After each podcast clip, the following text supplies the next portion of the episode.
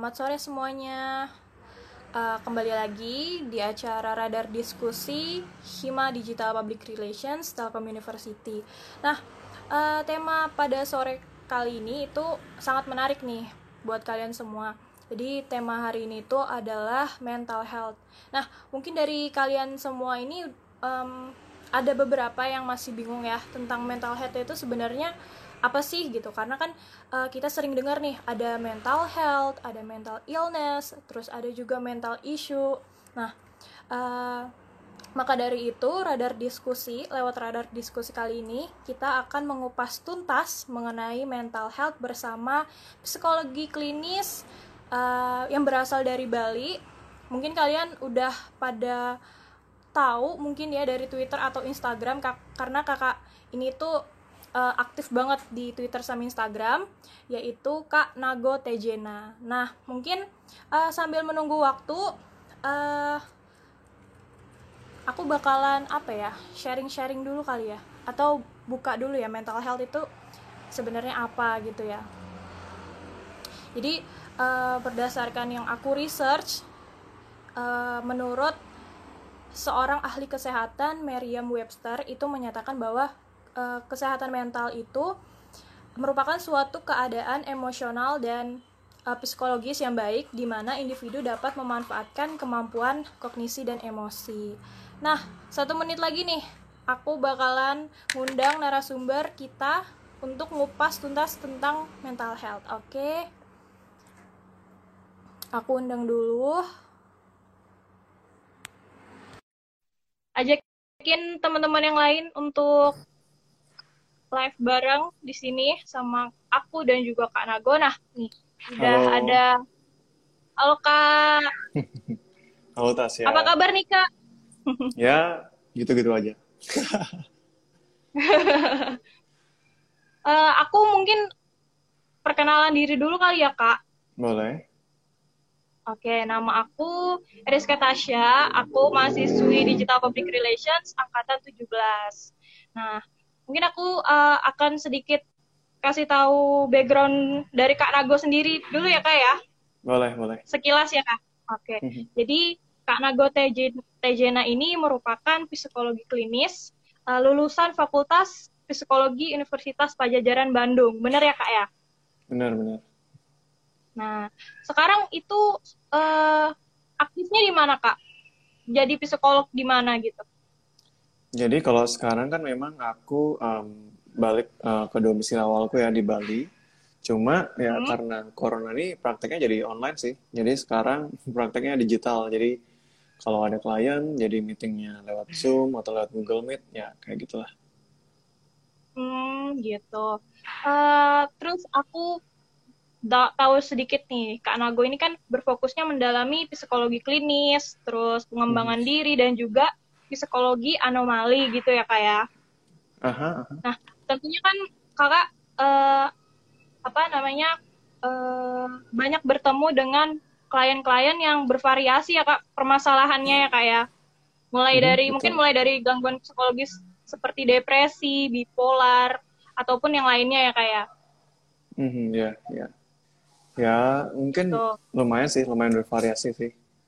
Wah ini ada Mas Haji sore Mas Haji. Mulai banyak teman-teman yang ikut nih. Ya. Lumayan sih tasnya ya. jadi kayak variasi lah. Kan setiap orang, setiap manusia masalahnya beda-beda. Ada yang mm -hmm. unik, ada yang mungkin memiliki kesamaan permasalahannya dengan mungkin orang lainnya. Ada yang merasa bisa mencoba menghadapinya sendiri, ada juga yang mungkin lelah dan mungkin butuh bantuan psikolog dalam penanganannya. Kayak gitulah. Hmm. Oke oke oke. Mungkin sebelumnya kita kan di sini bakalan ada dua bagian ya kak ya. Yang pertama okay. nanti akan dijelaskan dipaparkan materi mungkin dari kak Nago. Terus nanti juga akan dibuka sesi question and answer gitu. yeah, yeah. Mungkin untuk mempersingkat waktu langsung aja kali ya kak ya. Oke. Okay. Nah, jadi aku mau tanya nih kak. Mm -hmm. Jadi aku menanya uh, untuk hmm. pengertian mental health sendiri nih, menurut bidang psikologi itu seperti apa kak? Oke, jadi um, kita ini manusia ini kan hidup di dua dunia ya. kita memiliki dunia fisik, dan kita memiliki juga dunia psikis. Dunia psikis ini yang mungkin biasa kita sering dengar dengan dunia mental. Apa sih dunia fisik itu? Itu artinya dunia di mana materi-materi fisik itu bersentuhan. Kayak kita punya tangan nih, kita bisa megang sesuatu, kita bisa memukul, kita bisa menyentuh, memindahkan. Kalau kita ketemu orang, kita bisa memeluk, kita bisa memegang orang tersebut. Jadi itu banyak aktivitas fisik yang mungkin bentuk dunia fisik yang kita miliki gitu. Nah, tapi kita selain dunia fisik, manusia itu juga memiliki dunia mental namanya. Wah, ini tetanggaku ribut. Kedengeran gak sih suaranya? Sama kok, aku juga di sini ribut juga kok. gak apa-apa. Nggak, tapi nggak apa suaraku jelas. Jelas, jelas. Oke, oke. Nah, tapi juga dunia uh, manusia memiliki yang namanya dunia mental. Dunia mental itu adalah ranah di mana kita bisa mungkin mengingat sesuatu, merasakan sesuatu, lalu mengenang sesuatu. Jadi banyak hal yang kita hidupi itu di dunia mental. Itu yang ada di pikiran kita, perasaan kita. Kayak yang tadi juga kamu jelasin, kognisi kita, itu semua hal yang bergerak di dunia mental kayak gitu. Nah, kesehatan mental merupakan aspek di mana kita mulai memperhatikan kondisi-kondisi mental ini.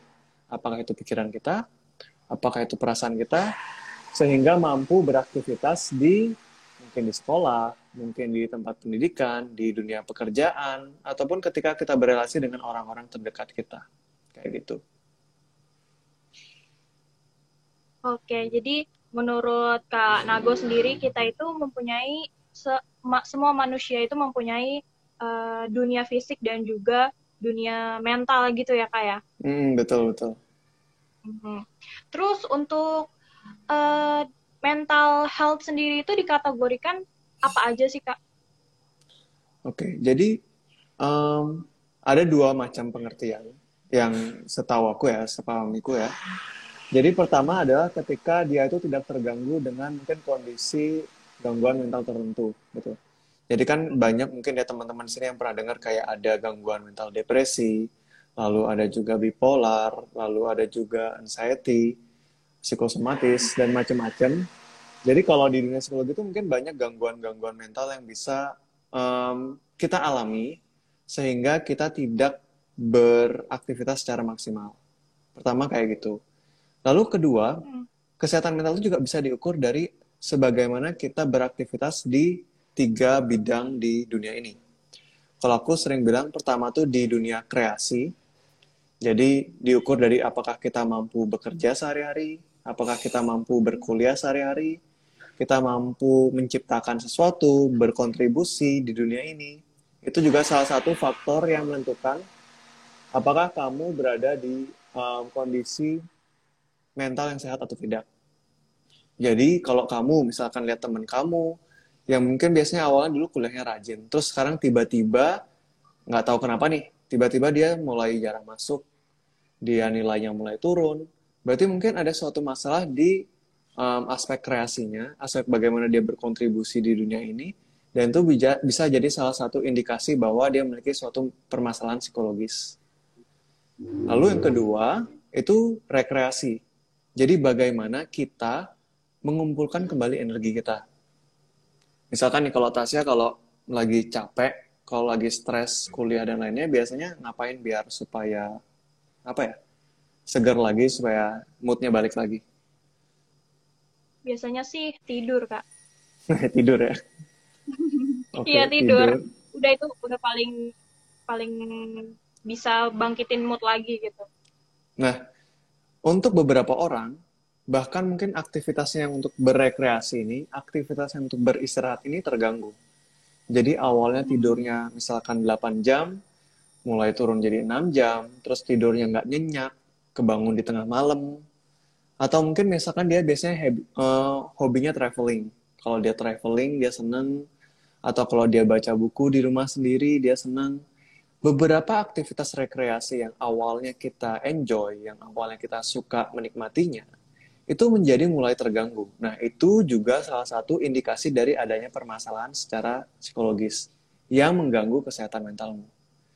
Dan terakhir, Tadi kan ada kreasi, rekreasi, dan yang terakhir adalah relasi.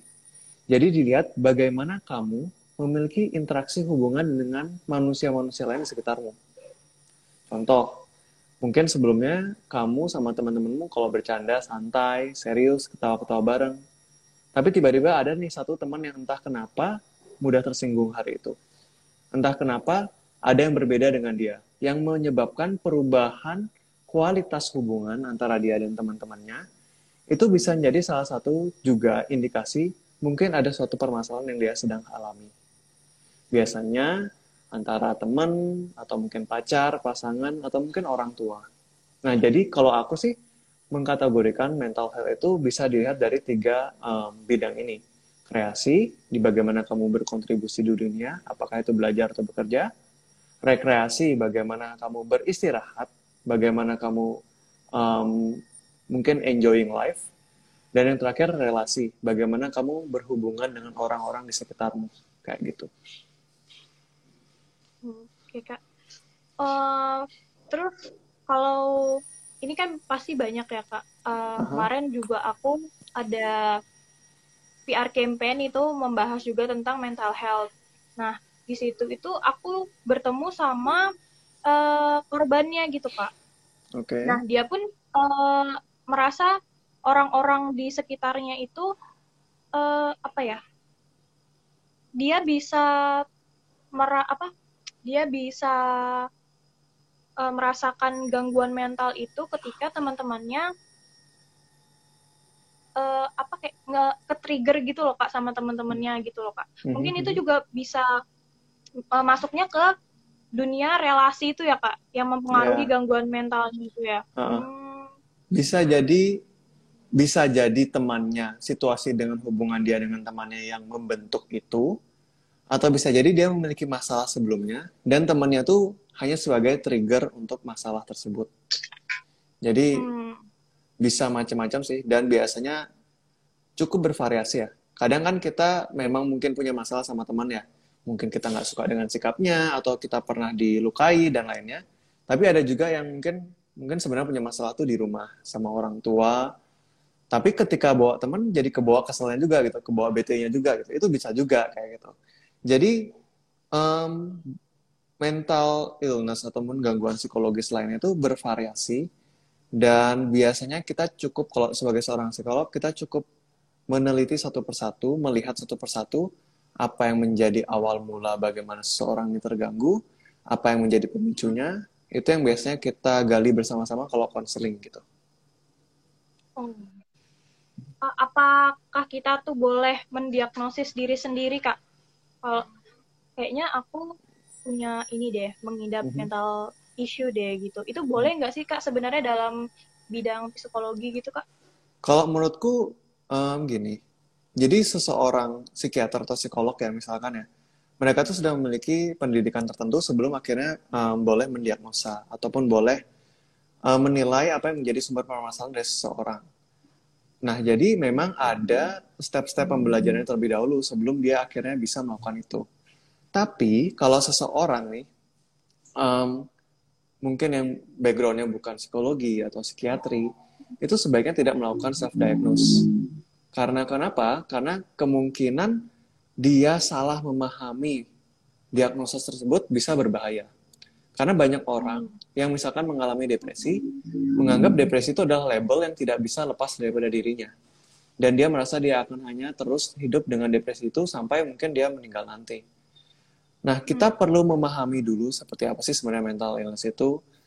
Kita perlu mengetahui juga bahwa itu suatu hal yang sebenarnya bisa diperbaiki, suatu hal yang bisa dikembangkan ke arah yang lebih baik. Tapi kalau kita mendiagnosa diri kita sendiri, biasanya itu menurutku ya lebih banyak negatifnya dibanding positifnya. Makanya aku lebih anjurkan cukup aware dengan apa yang mengganggu dirimu dan nggak usah bingung dengan istilah depresi, bipolar, psikosomatis. Aku sih biasanya nggak terlalu memusingkan itu ya. Bahkan ke klienku sendiri pun kadang-kadang aku merasa diagnosa itu hanyalah pedomanku untuk um, mengarahkan treatment. Tapi kalau klien sendiri aku biasanya hampir nggak pernah nyaranin untuk tahu sih kalau menurutku ya. Karena biasanya itu hanya akan membuat seorang lebih bingung terhadap kondisinya dan ya menurutku lebih banyak negatifnya dibanding positifnya. Jadi bikin insecure gitu ya kayak jadi malah dia nggak nggak nggak mau untuk konsultasi jadinya nggak mau konsultasi sama psikolog atau psikiater gitu ya kak ya kalau misalnya dia udah self diagnose ah Halo. diagnos ya jadi istilahnya biarkan psikologmu atau psikiatermu yang bingung soal diagnosa itu kamu cukup fokus hmm. dengan apa yang kamu lakukan bareng mereka aja gitu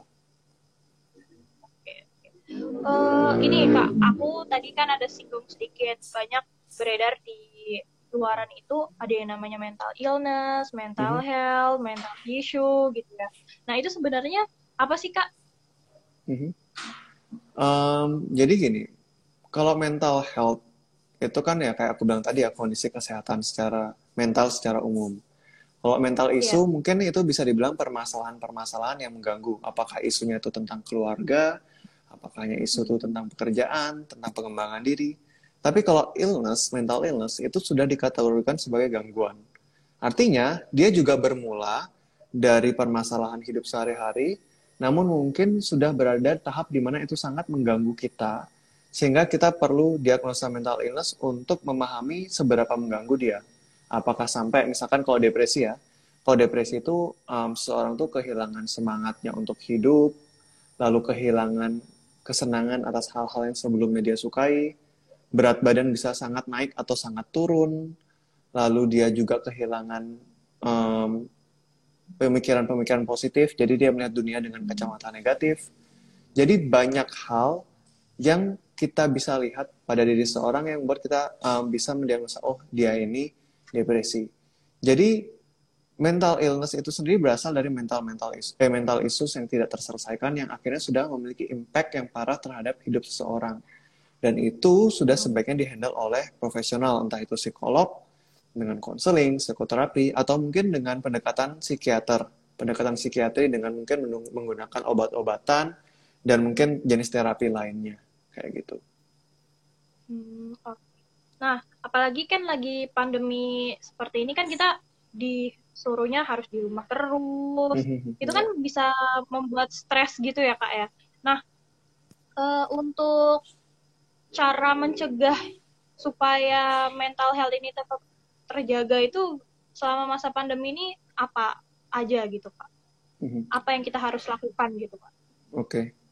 um, mungkin sebenarnya kita harus pahami dulu kenapa pandemi ini bisa membawa tekanan untuk kita ya. Kenapa sebuah um, apa sih namanya wabah ini bisa sangat mempengaruhi diri kita. Jadi memang salah satu hal yang membuat seseorang itu bisa merasa negatif atau bisa merasa terbebani, stres dan lainnya, itu adalah ketika terjadi perubahan. Contoh, ketika misalkan orang tuanya baik-baik aja, terus tiba-tiba cerai itu perubahan. Ketika kita awalnya tinggal di rumah, lalu kita pergi merantau untuk kuliah, itu perubahan. Ketika kita awalnya bisa um, beraktivitas di luar rumah seperti biasa, tapi sekarang tiba-tiba ditahan dan suruh untuk diam di rumah itu juga perubahan. Istilahnya berbagai jenis perubahan itulah yang membuat kita merasa tidak berdaya, merasa tidak mampu menjalani perubahan ini, dan akhirnya ini yang membuat kita merasa terbebani dan stres. Nah, kalau teman-teman yang mendengarkan di sini, apakah teman-teman dari Telkom ataupun yang dari lainnya, itu bisa mulai mengidentifikasi gimana sih, apa aja sih yang membuat kita merasa tidak nyaman selama pandemi ini. Karena kan beda-beda ya misalkan ada yang merasa rencananya rencananya gagal dulu misalkan pengen cepat lulus tapi gara-gara pandemi ini jadi terhambat lulusnya. Atau kangen sama keluarga karena kalau nggak pandemi ini misalkan lebaran pulang ketemu dengan keluarga tapi sekarang nggak bisa. Atau misalkan karena kehilangan kesempatan untuk ketemu dengan teman-teman. Jadi awalnya kita harus memahami apa yang penting bagi kita yang hilang saat pandemi ini dan itulah yang bisa kita coba gali dan kita coba lakukan untuk kembali menjaga um, kesehatan mental itu. Karena kan tadi aku bilang ada kreasi, rekreasi, sama relasi. Kita pertama-tama harus mengidentifikasi apa sih yang mungkin kamu rasa paling mengganggu dirimu, yang mungkin saat ini paling berpengaruh sama dirimu. Pertama itu dulu, baru setelah itu kita mencari cara alternatif untuk bisa tetap mengembalikan um, kesehatan mental itu. Gitu. Uh, Oke okay, kak, nah hmm. ini tuh ada juga pertanyaan dari uh, teman-teman kita uh, untuk self blame itu termasuk gangguan mental illness nggak sih kak itu? Dari um, Reisha Reishada itu yang nanya. Oke, okay, self blaming ya. Hmm, pertama gini, self blaming itu kan suatu hal yang mungkin kesannya sudah negatif ya, menyalahkan diri sendiri ya kalau menurutku ketika itu sudah sampai suatu hal yang uh, destruktif, itu sebaiknya sudah dianggap sebagai suatu permasalahan secara psikologis. Maksudku bukan berarti itu gangguan mental. Kayak aku bilang tadi, kita nggak usah terlalu fokus sama label gangguan mental dan lainnya. Aku sih bilang ke klienku, kalau kamu sudah merasa itu mengganggu, itu cukup menjadi landasan awal kenapa kamu harus melakukan sesuatu terhadap kondisi psikismu. Nggak perlu kamu sibuk-sibuk cari label bipolar ataupun label depresi dan lainnya, kalau kamu sudah merasa itu mengganggu, itu sudah menjadi suatu permasalahan psikologis yang bisa kamu perhatikan dan kamu coba untuk selesaikan. Nah, kalau self blaming itu mungkin itu berasal dari rasa tanggung jawab yang menurutku salah gitu ya. Karena kan kita istilahnya menyalahkan diri kita sendiri atas mungkin hal negatif yang terjadi, mungkin tragedi yang terjadi di lingkungan kita. Dan menurutku sebenarnya itu berawal dari suatu hal yang bagus. Sebenarnya itu berawal dari rasa kepedulian kita akan lingkungan dan tanggung jawab diri kita untuk melakukan sesuatu. Tapi ketika itu sudah self blame, itu sudah di luar batas normal dan itu sudah istilahnya di luar batas um, logika gitu. Misalkan gini nih, um, ketika kamu menghadapi misalkan orang tuamu bertengkar, anak-anak tuh sering sekali mengatakan uh, kebanyakan anak yang berada dalam situasi orangnya bercerai orang tuanya bercerai sering kali merasa bahwa dirinya adalah sosok yang disalahkan dalam perceraian itu. Padahal itu bukan tanggung jawab dia. Kadang kita mulai self blame adalah ketika kita mulai membebani tanggung jawab yang bukan seharusnya tanggung jawab kita ke diri kita sendiri. Oke, kamu memang sebaiknya menjadi uh, mahasiswa yang rajin. Oke, kamu seharusnya menjadi anak yang baik, kamu harusnya menjadi suami yang baik atau istri yang baik. Tapi ada hal-hal di luar kendalimu ketika hal-hal di luar kendali ini memburuk dan kamu mulai menyalahkan tanggung jawab itu kepada dirimu, itu yang dinamakan dengan self blame.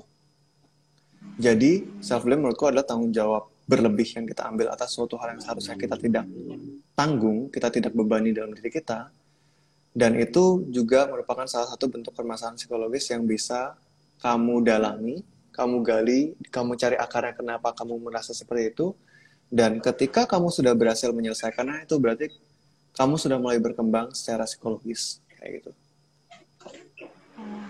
Jadi pada intinya tadi self blame itu uh, bukan self blame aja ya kak ya. Uh, permasalahan apa pun yang mengganggu diri kita itu udah termasuk namanya mental illness gitu ya kak ya? Um, kalau mental illness enggak. Kalau mental illness itu ada panduannya. Jadi kalau di hmm. dunia psikologi atau di psikiatri itu ada um, buku DSM namanya, Diagnostic Statistic Manual, itu untuk um, melihat apakah kamu sudah masuk kategori mental illness atau enggak. Tapi menurutku kalau sudah mengganggu itu sudah isu sih, mental issue maksudku. Jadi permasalahan hidup atau permasalahan psikologis. Kayak aku bilang nggak usah terlalu mikirin sih mental illness atau bukan, tapi kalau kamu merasa terganggu, hmm. kenapa enggak gitu. Hmm. Oke. Okay. Terus uh, ada lagi yang nanya cara berdamai dengan diri sendiri gitu. Itu kan untuk beberapa orang uh, susah untuk dilakukan ya kak. Nah hmm. itu juga yang membuat kita uh, merasa ya itu tadi self blame-nya itu lebih lebih hmm. menonjol gitu kak. Nah menurut psikologi itu cara mengatasi hal-hal seperti itu tuh seperti apa gitu kak? Oke, jadi gini, kalau aku sih biasanya ya, kalau ini aku pribadi ya, mengatakan kayak konsep mencintai diri sendiri itu itu konsep yang lucu sih maksud gue. Kenapa? Karena ini kan kita nih, kita mencintai, kita biasanya mencintai itu kita mencintai sesuatu di luar diri kita gitu. Kita mencintai orang di sekitar kita, keluarga kita, mungkin tempat tertentu kita cintai, situasi tertentu kita suka. Tapi ini entah kenapa kita disuruh untuk mencintai diri sendiri. berdamai dengan diri sendiri. Berarti ada sesuatu dalam diri kita yang mungkin kita tidak sukai. Ada satu hmm. aspek hmm. dari dalam diri kita yang kita harapkan tidak ada di dalam diri kita. Itu merupakan awal mula dari kenapa kamu merasa harus berdamai dengan diri sendiri. Jadi kamu pertama harus mengidentifikasi sebenarnya apa sih hal dalam dirimu yang kamu tidak sukai itu. Apa sih hal dalam dirimu yang kamu harapkan tidak demikian? Misalkan nih, orang menganggap dirinya itu ceroboh ataupun lelet ataupun mungkin secara fisik dianggap dirinya itu jelek atau kurang menarik. Ada hal-hal yang kamu nilai untuk dirimu sendiri yang kamu rasa itu tidak acceptable, yang kamu rasa kalau kamu tetap memiliki kualitas itu kamu tidak akan bisa disukai, itu yang membuatmu menjadi membenci diri sendiri. Nah, itulah yang membuat kita merasa harus berdamai dengan diri sendiri. Kalau menurutku sih sumbernya biasanya itu um, perbandingan dengan orang lain sih ya ada aspek dalam diri kita yang kita harapkan hilang sehingga kita bisa lebih diterima di lingkungan kita. Apakah kita ingin kita lebih tidak ceroboh, lebih tidak lelet, lebih menarik? Banyak hal yang membuat kita merasa kita perlu berdamai dengan beberapa isu dalam diri kita sehingga akhirnya kita bisa lebih sehat kayak gitu. Nah ini ada lagi kayak nanya, uh, apakah kepribadian ganda atau multiple personality disorder bisa dikategorikan sebagai mental issue? Jika iya, apa sih yang men-trigger kepribadian ganda?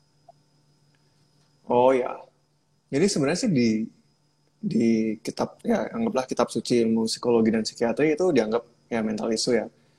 Um, jadi itu termasuk jenis dari uh, mental illness di mana seseorang itu memiliki kepribadian ganda gitu.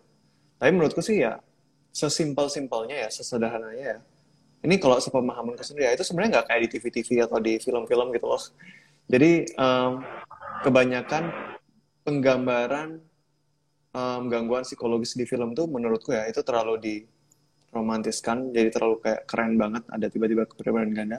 Padahal menurutku nggak sebegitunya gitu. Sebenarnya Wajar bagi manusia memiliki berbagai sisi, berbagai topeng yang dia gunakan untuk menghadapi berbagai situasi dalam dirinya. Contoh, jadi kenapa seorang bisa mengalami kepribadian ganda? Ini aku mungkin ceritakan salah satu dinamika psikologis yang pernah aku baca atau aku tekuni ya misalkan ya. ya. Jadi ketika seseorang itu berada, misalkan ya, misalkan nih, ketika anak, anak yang rajin, anak yang baik, anak yang penut sama orang tua, itu mengalami tekanan yang berlebihan oleh ayahnya misalkan. Ayahnya abuse. Jadi ini misalkan nih anggapnya nih anaknya cewek lalu dia um, selama ini penurut sama orang tuanya karena penurut itu dia disayang dan um, itu menciptakan hubungan yang baik antara dia dan ayahnya. Tapi si ayah ini juga memiliki sifat yang buruk misalkan abusive dia suka mabuk-mabukan dia suka memukul anaknya dan lainnya nah si anak ini kalau dipukul ya merasa terbebani dong dia merasa stres, dia merasa tidak nyaman, dan tentu dia ada keinginan untuk sebenarnya stand up untuk melawan si ayah itu. Tapi di satu sisi, dia merasa dia harus menjaga citranya dia sebagai anak baik. Karena kalau dia menghilangkan citranya dia sebagai anak baik, itu akan mengganggu dia mendapatkan kasih sayang lagi dari kedua orang tuanya. Oleh karena itu, dia mulai menciptakan sisi baru. Sisi baru yang digunakan dia untuk melawan ayahnya yang abusive itu dan dia memisahkan ini, dia membedakan ini, dia mengaku ini suatu hal yang berbeda dengan diri dia yang sebelumnya, si anak baik itu. Jadi dia menganggap ada diriku yang lain, yang pemberontak, yang marah dan bisa membalas orang tuanya ketika orang itu abusive. Nah itulah awal bagaimana kita memiliki berbagai sisi dalam hidup ini karena kita berusaha untuk mengakomodir menghadapi berbagai permasalahan di hidup ini. Nah, ketika itu bisa benar-benar split benar-benar kamu pisah dan berganti dalam tanda kutip sisi atau topeng atau kepribadian seperti itu, itu sudah menjadi masalah. Nah, kalau dari sisi psikologisnya, cara untuk mengatasinya secara teori ya, secara teori, kamu harus mengkombinasikan seluruh aspek baik dari kepribadian-kepribadian tersebut. Jadi, misalkan kepribadian si anak baik itu, satu dia paham sopan santun, satu dia um, uh, menjaga relasi yang baik dengan keluarganya. Tapi di satu sisi si pemberontak ini pun juga memiliki kualitas yang baik.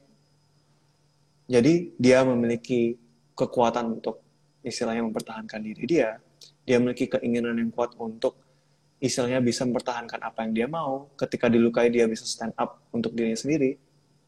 Sisi-sisi positif dari berbagai perbedaan ini istilahnya dikombinasikan sehingga seorang individu tersebut bisa sembuh dari gangguan tersebut dan dia bisa menjadi individu yang lebih sempurna gitu. Uh, ini kak ada lagi yang nanya dari Pak Rian Hardiana, ini uh -huh. apakah jika seseorang introvert itu selalu dikategorikan sesuatu yang negatif? Oke, okay. um, sebenarnya enggak sih ya. Sebenarnya introvert dan extrovert itu bukanlah suatu hal yang dikategorikan positif atau negatif.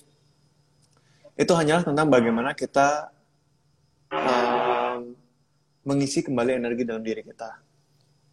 Jadi gini, ketika seseorang itu dikatakan introvert itu ketika dia lebih memilih untuk memiliki ruang privat sendiri untuk mengisi kembali energi dalam dirinya.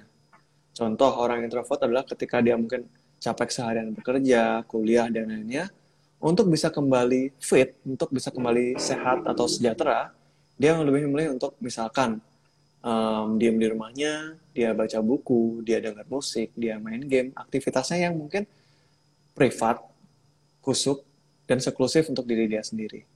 Mungkin kalau ada teman juga cuma beberapa. Tapi kalau orang extrovert, dia akan menikmati dan dia akan merasa fresh ketika dia menjalani um, berbagai aktivitas yang istilahnya outgoing, yang mungkin keluar dari rumah, pergi traveling, ketemu orang baru, pesta, dan lainnya. Jadi sebenarnya introvert dan extrovert itu hanyalah masalah preferensi bagaimana seorang individu berusaha untuk mengembalikan energi yang sudah terkuras dalam dirinya kayak gitu sih jadi nggak ada positif atau negatif menurutku terus uh, ini kak ada lagi kan biasanya kalau anak-anak yang introvert itu uh, lebih senangnya memendam permasalahan sendiri nah kalau seandainya kita kan eh, nggak uh, mereka kan juga nggak mau berkomunikasi dengan bukan nggak mau sih mungkin ada beberapa yang uh, dirinya introvert tapi masih mau untuk berkomunikasi dengan orang lain. Cuman ada juga uh, orang yang introvert yang memang kalau ada permasalahan dia dia sendiri yang bisa menanganinya gitu kan kak. Nah yeah. itu kan juga bisa membuat uh, apa ya dampak buruk bagi dirinya sendiri. Nah untuk apa ya hmm, supaya dia nggak supaya dia mau berkomunikasi maksudnya mencurahkan permasalahannya dengan kita itu sebaiknya gimana ya kak cara menanganinya gitu. Kalau ada orang introvert. ini ketika kamu ketemu temenmu yang introvert atau ketika kamu yang introvert maksudnya? Uh, ketika aku ketemu sama orang yang introvert. Oke. Okay. jadi gini mungkin memang kesannya orang yang introvert itu lebih sulit untuk mengungkapkan isi hatinya ya sehingga dia kebanyakan mendem. Tapi terkadang orang extrovert juga ada yang seperti itu gitu. Karena ketikanya dia misalkan ketemu orang baru, sosialisasi, aktif, dan lainnya, terkadang itu juga hanya untuk happy, hanya untuk senang, tapi dia juga tidak memiliki ruang untuk orang-orang tertentu yang bisa dia percaya, yang dia bisa ungkapkan isi hatinya. Jadi menurutku ini bisa jadi kasus di antara introvert atau extrovert gitu. Nah, um, sebenarnya ketika mengungkapkan isi hati itu pasti banyak kegundahan ya karena itu akan mengungkapkan sisi diri kita yang vulnerable gitu. Kita akan ragu apakah satu orang di depan kita ini bisa um, menghargai apa yang kita ucapkan, apakah dia bisa memberikan kenyamanan yang kita bayangkan, apakah dia bisa dipercaya dengan semua rahasia yang aku akan ceritakan ini, kayak gitu kan. Nah, ketika um, kamu bertemu dengan orang yang mungkin itu, mungkin kamu bisa menyediakan space untuk dia bahwa ini adalah tempat yang aman untuk cerita, kamu bisa hadir di sana dia sebagai teman, tapi jangan dipush untuk cerita gitu loh. Karena kalau kamu push untuk cerita, dia akan merasa terpaksa. Kita cuma hanya akan bisa untuk menyediakan ruang untuk dia, tapi bagaimana dia mengungkapkan dirinya sendiri, itu juga permasalahan dia sendiri. Itu membutuhkan keberanian, dan keberanian untuk mengungkapkan apa yang dia pendam, apa yang dia ragukan, apa yang dia khawatirkan, ketika kamu sudah bisa uh, mengambil keberanian itu dan mengeksekusi keberanian itu itu juga adalah satu salah satu hal yang membuat kamu bisa mulai menyelesaikan masalah dalam dirimu. Karena kebanyakan orang itu punya masalah dia nggak mau mengakuinya. Dia menutup-nutupi, dia memendam. Jadi kita hanya bisa menyediakan ruang, lalu apakah dia berani atau tidak mengeluarkan sisi vulnerable-nya, sisi rentannya, itu terserah dia. Dan ketika dia sudah berani mengungkapkan itu, itu adalah suatu hal yang patut dia membanggakan karena itu adalah salah satu step bagi kita untuk mulai mengakui dan mulai melihat permasalahan ini dengan tidak kabur lagi dari masalah tersebut gitu.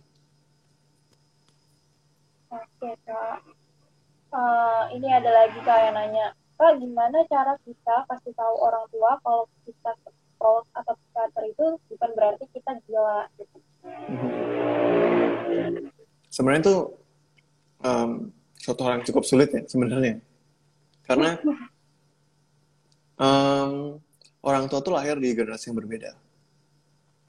Dia memiliki um, pemahaman yang berbeda tentang gangguan secara psikologis atau pandangan berbeda tentang bagaimana kita harus menghadapi masalah hidup.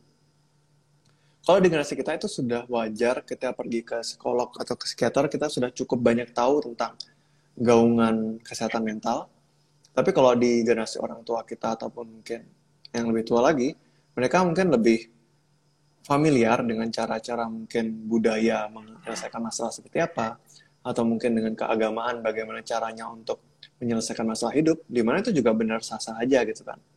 Istilahnya setiap orang memiliki caranya tersendiri dan cara kita itu belum tentu sama dengan cara orang lain. Tapi menurutku kamu cukup bisa memberikan edukasi ke mereka sebenarnya ke psikolog itu ngapain sih, ke psikiater itu ngapain sih, dan kamu juga bisa mencari tahu aktivitasnya itu ngapain ya, konseling itu ngapain aja. Bukan berarti itu membuat kamu jadi uh, dilabelin gila. Justru ketika kamu tidak menyelesaikan ini dan suatu saat ini tidak terbendung, justru itu yang mungkin suatu saat akan orang mengatakan itu kamu bisa mulai jadi gila gitu. Tapi kalau menurutku ketika kamu mengedukasi pelan-pelan, mereka pasti mulai bisa memahami kok harapannya. Tapi kalau enggak ya, ya mau gimana lagi? Mending kamu sendiri yang cukup yakin atas pilihanmu dan mungkin kamu tidak terlalu membutuhkan persetujuan benar-benar dari orang tua untuk kamu bisa pergi ke psikolog kalau kamu merasa itu jalan yang kamu rasa bisa membantu kamu gitu. Uh, sebenarnya aku balik lagi ya kak ke mental illness sendiri. Hmm kalau mental illness itu bisa di bisa diukurnya tuh dalam diri kita sendiri itu gimana gitu pak? Um... Kan kadang-kadang nih kak, maaf aku potong ya kak. Kadang nih kak, aku merasa kayak aduh, uh, overthinking juga. Hmm. Kadang aku ada di, di situasi overthinking.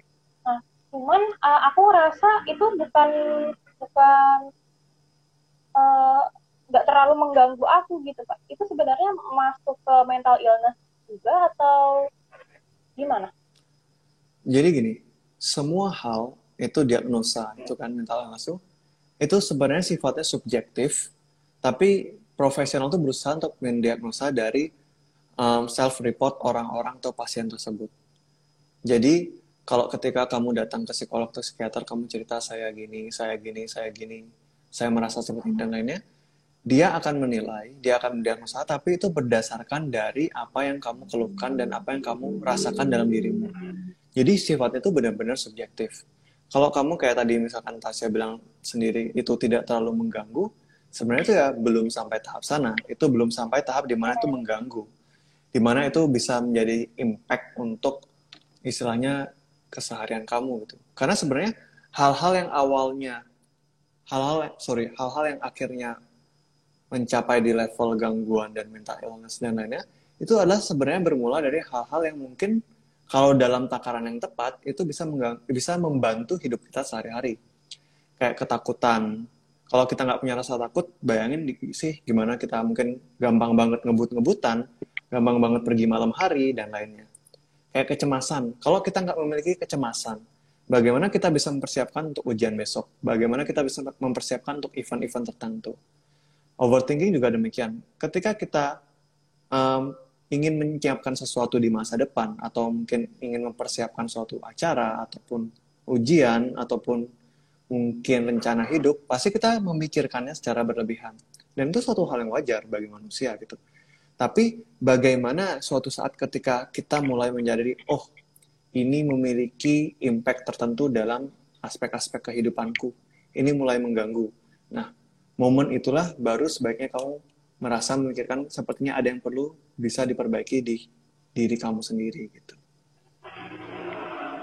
Uh, untuk orang-orang yang udah kena mental illness gitu kak, sebenarnya selain uh, kayak melaksanakan terapi gitu, itu uh, ada lagi nggak sih kak cara untuk mungkin uh, mengurangi kalau misalnya untuk menghilangkan mungkin agak sulit ya kak ya kalau nggak dari dirinya sendiri balik lagi ke dirinya sendiri ya kak. Mm-hmm. Jadi profesional tuh bersifat sebagai fasilitator ya. Kita tuh hanya hmm. membantu dan menyiapkan jalan dan membantu kamu memahami apa masalahmu, apa gangguanmu gitu. Bagaimana kamu bisa bangkit dari sini dan kamu bisa menyelesaikannya itu benar-benar tergantung dari kamu. Dan ketika kita bilang terapi, sebenarnya semua hal itu suatu hal yang terapeutik gitu.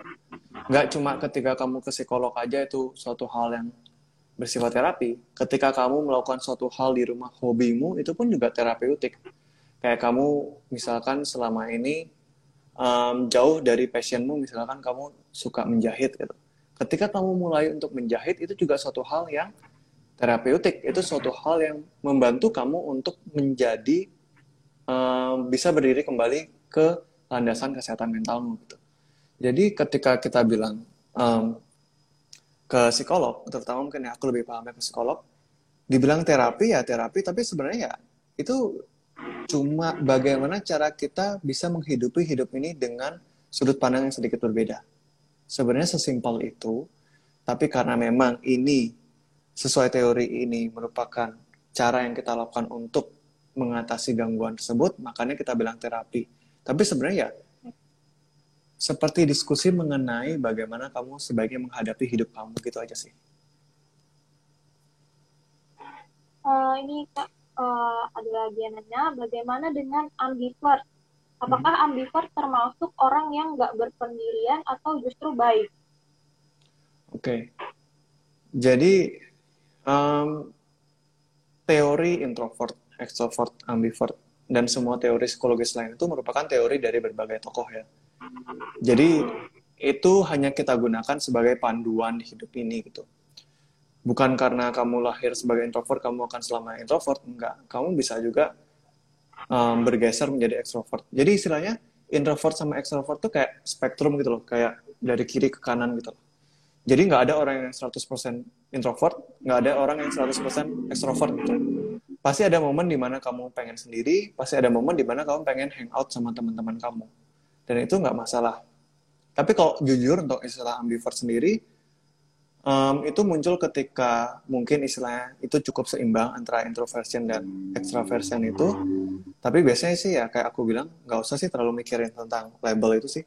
Kalau kamu dibilang, kalau kamu mengatakan bahwa itu bisa jadi dia tidak berpendirian, ya bisa juga bisa juga. Tapi kalau menurutku sih ya kalau istilahnya sih orang yang dikatakan ambivert adalah orang yang memiliki titik keseimbangan antara introvert dan extrovert gitu.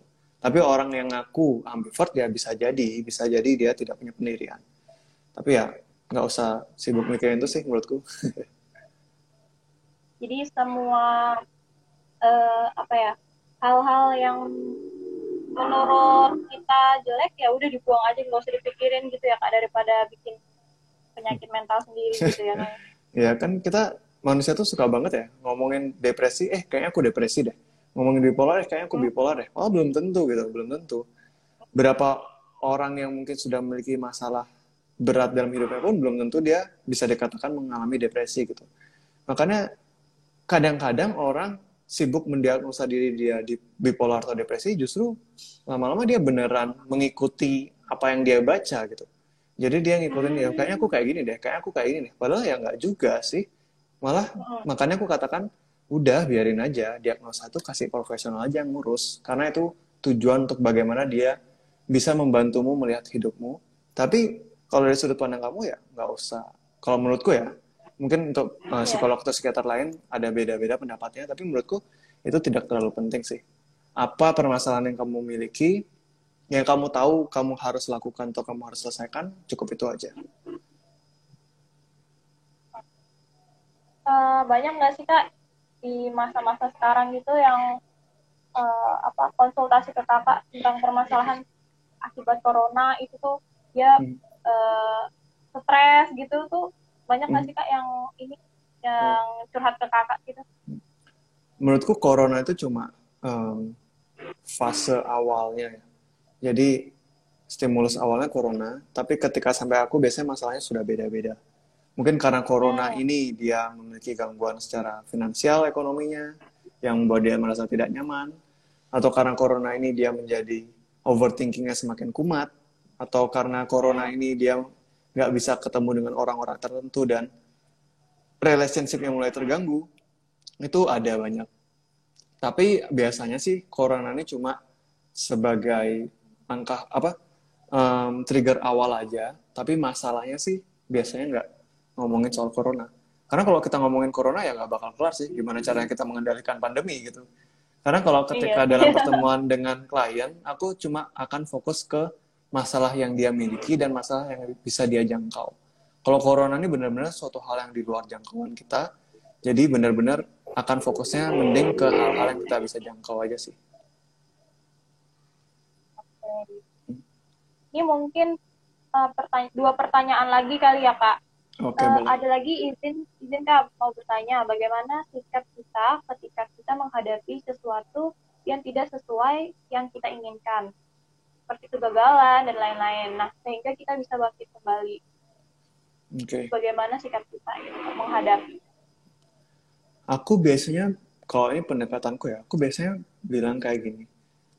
Kita tuh terlalu anti sama hal negatif di hidup ini. Kita nggak mau sedih, kita nggak mau cemas, kita nggak mau merasa tidak nyaman, kita nggak mau males-malesan, kita nggak mau gagal juga gitu. Jadi saking antinya kita terhadap hal-hal negatif ini, itu membuat kita tidak bisa belajar dari hal negatif ini gitu. Jadi kalau gagal, kita pengen cepat-cepat bangkit, pengen cepat-cepat sukses. Kalau sedih, kita pengen cepat-cepat bisa happy. Kalau cemas, nggak nyaman, kita pengen cepat-cepat bisa nyaman. Padahal semakin kita memaksakan itu, semakin sulit untuk kita beneran kayak gitu. Karena hidup tuh nggak akan 100% happy. Hidup tuh nggak akan 100% um, sukses. Makanya ketika aku ke klienku, aku nggak pernah mengarahkan untuk mereka bisa happy.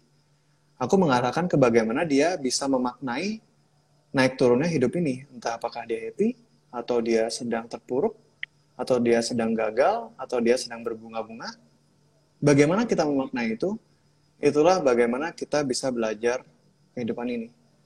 Menurutku ketika kamu gagal, nggak usah sibuk-sibuk mikirin bagaimana kamu cepat-cepat bangkit kembali dulu. Kamu bisa resapi kegagalan itu, akui kegagalan itu, karena kegagalan merupakan suatu pelajaran penting yang kita bisa hadapi, yang kita bisa miliki, sehingga mungkin suatu saat nanti, kalau sudah ada muncul semangat dari dalam diri kamu, kamu bisa mulai mengejar itu kembali dan ya semoga aja berhasil gitu. Kalau aku sih, jadi nggak usah anti banget sama gagal, mending coba diselami dulu kegagalan itu. Karena itu adalah ruang pembelajaran yang bagus untuk diri kita gitu. Nah, itu jawaban uh, dari Kak Naglo. Uh, mungkin ada lagi yang mau tanya. Oh, ini terakhir Kak. Kak, hmm. saya sedang dalam situasi di mana dituntut selalu berpenampilan menarik. Sedangkan saya selalu merasa insecure dengan diri saya sendiri. Bagaimana ya, Kak? Oke. Okay. Hmm, nah, aku nggak tahu apakah tuntutan itu kayak gimana. Apakah itu tuntutan pekerjaan atau tuntutan yang kamu buat-buat sendiri di kepalamu gitu. Kan kadang-kadang ada yang kayak gitu kan. Ya. Tapi gini, istilahnya insecure itu adalah ketika kita mulai membandingkan diri kita dengan orang lain. Kayak tadi aku bilang ya, mungkin mirip-mirip dengan yang istilah berdamai dengan diri kita sendiri. Membandingkan diri kita dengan orang lain, merasa kita takut tidak diterima, merasa kita jadi gini, insecure tuh biasanya ngomonginnya tentang mungkin aspek diri atau misalkan fisik ya. Misalkan orang lebih sering ngomongin tentang fisik ya kalau insecure ya kita takut ketika kita tidak memenuhi standar tertentu di hidup ini dalam bentuk fisik atau dalam bentuk sikap atau dalam bentuk sifat atau nilai dan lainnya kita tidak akan diterima oleh orang lain. Itu inti dari insecure. Kamu merasa perlu untuk menjawab tuntutan lingkungan sehingga kamu berusaha untuk terus memenuhi itu, dan ketika kamu merasa tidak mencapai level tertentu, kamu merasa tidak nyaman, takut tidak diterima, itulah yang namanya insecure. Pertama, kamu harus hadapi sendiri, kalau tuntutanmu menuntut kamu seperti itu, kamu sendiri menuntut dirimu seperti apa? Kamu sendiri membayangkan dirimu seperti apa? Karena tuntutan dari orang lain tuh nggak realistis ya menurutku ya kadang-kadang ya. Dan kadang-kadang kita semakin mikirin tuntutan orang lain, kita semakin membuat tuntutan yang gak realistis terhadap diri kita sendiri. Mending sekarang fokus. Kalau kamu sendiri menilai dirimu, itu kayak gimana dulu. Kalau kamu sendiri melihat dirimu perlu dikembangkan, itu kayak gimana dulu. Karena kalau kita insecure atau kita tidak puas dengan aspek dalam diri kita, itu ada dua pilihan. Satu menerimanya, sorry, satu mencoba memperbaikinya, dua menerimanya. Kalau aku biasanya selalu arahkan diri untuk mencoba memperbaikinya terlebih dahulu, sesuai dengan apa yang kamu rasa kamu bisa lakukan. Misalkan nih, misalkan kamu orangnya pemalas. Step pertama adalah akuin dulu kalau kamu tuh memang pemalas. Tapi kamu mau berubah atau enggak? Kamu memperbaikinya atau enggak? Satu, misalkan kamu merasa dirimu kurang cantik, kurang menarik, kurang ganteng gitu. Pertama, akui dulu kalau kamu memiliki kekurangan tuh. Kedua, kamu sekarang mau memperbaikinya enggak? Kalau kamu mau memperbaikinya, itu karena orang lain menuntut, atau karena kamu yang menuntut. Lebih baik kalau kamu sendiri yang merasa itu perlu diperbaiki. Karena kalau kita menuntut berdasarkan tuntutan orang lain, itu nggak akan kelar. Sampai kapan pun nggak akan selesai. Jadi kamu harus lihat apa apa sebenarnya harapan kamu untuk dirimu sendiri. Mungkin kamu bisa, aku nggak tahu, mungkin kamu merasa bisa, kamu masih bisa memperbaiki untuk tubuhmu, atau cara berpakaianmu, atau skincare aku nggak ngerti itu kamu sendiri yang mencoba nilai dan kamu yang set apa ya goalsnya sendiri tanpa memikirkan orang lain terlebih dahulu. Karena insecure itu muncul ketika keadaan kita terhadap diri sendiri itu timpang dengan tuntutan yang diharapkan orang lain yang ada di kepala kita gitu. Jadi mending fokuskan diri dulu ke harapanmu seperti apa yang kamu bisa perbaiki seperti apa udah itu aja uh, mungkin udah jelas ya tadi yang nanya siapa tadi yang nanya? Uh, Pratia ya. Tia itu pertanyaannya. Uh, mungkin cukup segini ya kayak diskusi kita tentang mental health yeah. uh, sore ini. Mungkin bagi teman-teman yang mau konsultasi lebih lanjut bisa langsung hubungin DM DM Twitter atau Instagram ya kak ya. Oh ya. Yeah. Kalau ada yang mau bisa langsung aja. Ya. Nah, bisa langsung uh, follow aja Instagram dan Twitternya Kak Nago di @nago_tejena. Ya betul. Oke, okay. terima kasih banyak ya Kak atas ilmunya. Semoga uh, yang nonton ini wawasannya tambah banyak tentang mental health dan lebih lebih banyak bersyukur uh, untuk diri sendiri jangan sampai stres karena permasalahannya kalau stres bingung juga ya kayak ya, kalau nggak dari diri kita sendiri. Yeah. Oke, okay, terima yeah. kasih Kak untuk waktunya. Terima kasih ya, kasih ya sama teman-teman tell you. Thank yeah. you. Aku keluar ya. Thank you. Ya, ya oke okay, Kak. Oke, okay, sampai ketemu lagi. Kak.